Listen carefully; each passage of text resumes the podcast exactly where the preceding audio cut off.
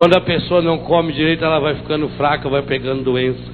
Quando você não alimenta o seu coração com a palavra de Deus, quando você não alimenta o seu coração com o perdão de Deus no sacramento da reconciliação, quando você não alimenta o seu coração com o pão da vida que é a Eucaristia, você vai ficando raquítico, você vai ficando fraco. É preciso alimentar o coração. Com o que você está alimentando o coração?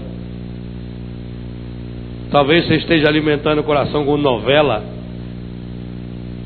Tem gente aqui que não perde um dia um capítulo da novela.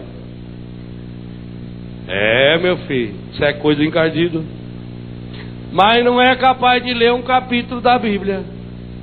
Ah, padre, a Bíblia é muito difícil. É claro, você não lê. Um dia eu cheguei na minha casa de férias, há muitos anos. A minha sobrinha Daniela é a novinha. Ela tinha uns oito anos. Sete anos, oito anos. Eu cheguei, sentei no sofá. Peguei umas revistas, negado um balaio assim, peguei uma revista, comecei a ler a revista.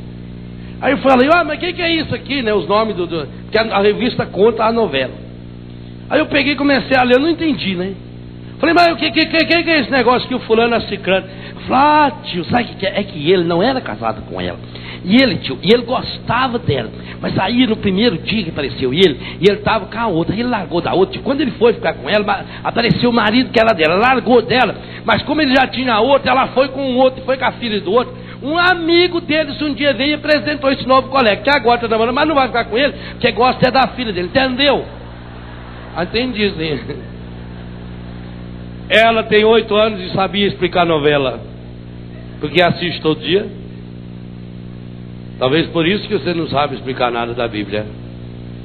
Um dia um colega meu chamado Padre João Batista falou, Padre Léo, eu fico impressionado, como é que o senhor sabe tanta Bíblia de cor? Falei, tem uma receita infalível lê. Não tem outro jeito.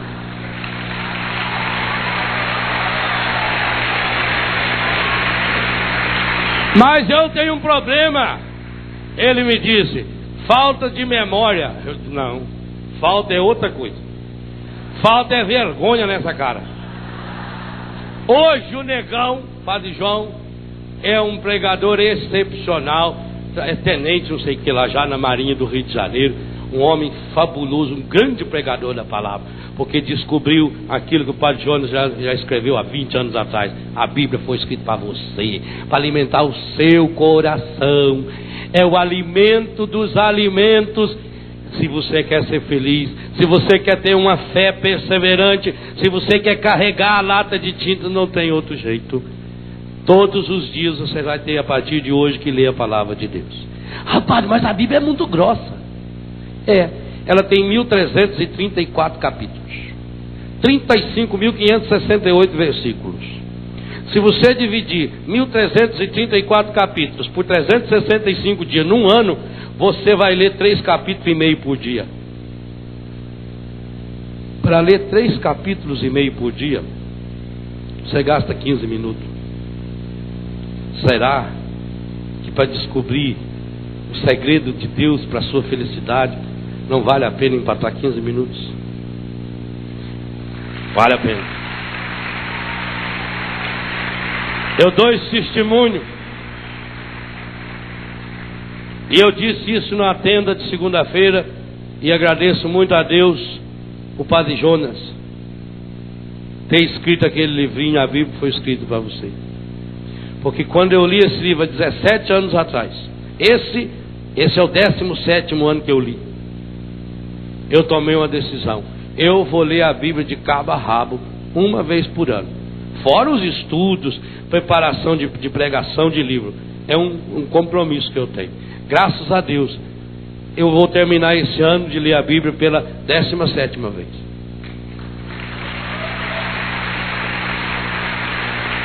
E o Padre Zeca, o grande querido amigo Padre Zeca, esse menino, esse jovem maravilhoso, ele dá o mesmo testemunho.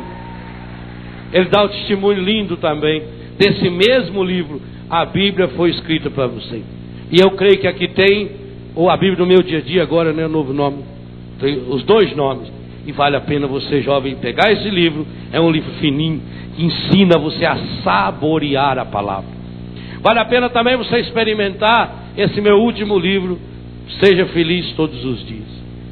Esse livro eu selecionei 366 versículos do Novo, 365 versículos do Antigo e ainda 52 textos comentados para a sua cura interior. Você lê um versículo por dia, gasta 12, 15 segundos por dia. Você tem tempo para sua novela, tempo para o seu rádio, tempo para isso, tempo para aquilo, e você não está dando tempo para alimentar o seu coração. Por último, o seu coração precisa de banho. E existe um banho, o banho de regeneração do Espírito Santo.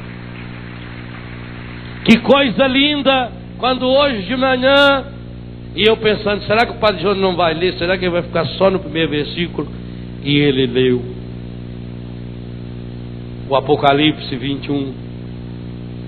Quando o Senhor fala desse novo céu e dessa nova terra, quando fala que tudo vai ser novo, eis que faço novas todas as coisas, em seguida diz que vai dar de beber para nós da água da vida. É essa água que é para lavar nosso coração.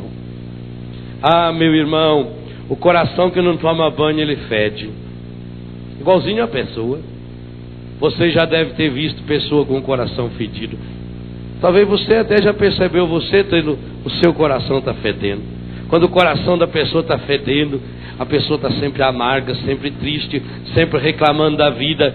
Coração fedido, a pessoa é impura, a pessoa gosta de brigar, a pessoa gosta sempre de discutir, gosta de brigar com o outro, ofender o outro. A pessoa do coração fedido é uma pessoa que vive fazendo fofoca, calúnia, falando mal dos outros. A pessoa do coração fedido é aquela pessoa que não se controla diante de uma maconha, diante do álcool, em tudo quanto é festinha que vai, tem que beber e está sempre bêbado. A pessoa do coração fedido não consegue ser fiel no seu namoro. A pessoa do coração fedido não consegue ter pureza um com o outro. A pessoa do coração fedido não consegue mais dar um abraço no pai, na mãe. Não consegue nem dizer, pai, mãe, eu amo você. E talvez você já experimentou esse fedor no seu coração. E não tem outro jeito. Se você perceber que o seu coração está fedendo, que te afasta das pessoas e até mesmo das pessoas mais queridas da sua vida, tem um jeito a água viva do Espírito Santo. Ela pode lavar. É esse banho que nós precisamos. É esse banho de regeneração. É esse banho que o Senhor está prometendo à sua igreja, já no profeta Ezequiel capítulo 36. Eu lavarei do vosso coração todas as imundícies essas imundícies que o Senhor hoje de manhã diz que quer nos lavar, porque esse Senhor que quer fazer essa obra nova, esse céu novo, esse, essa terra nova da primeira pregação, é esse Senhor que nos dá a água viva para lavar as imundícies, tanto do corpo como do coração da segunda pregação do dia de hoje. É o Senhor que nos convida a ser feliz, a terceira pregação do dia de hoje. E é o Senhor que nessa missa diz: Eu quero lavar o seu coração. E eu tenho tanta vontade de lavar o seu coração, que quando na cruz rasgaram o meu, eu deixei sair dele sangue, que é a Eucaristia, que vai alimentar sangue da nova e eterna aliança. Mas eu deixei sair também água E essa água que sai, essa água que flui do coração de Jesus, é aquela água que ele berrou para nós em João capítulo 7, versículo 37 a 39. Quem tem sede, vem a mim e beba, do seu interior jorrarão rios de água viva.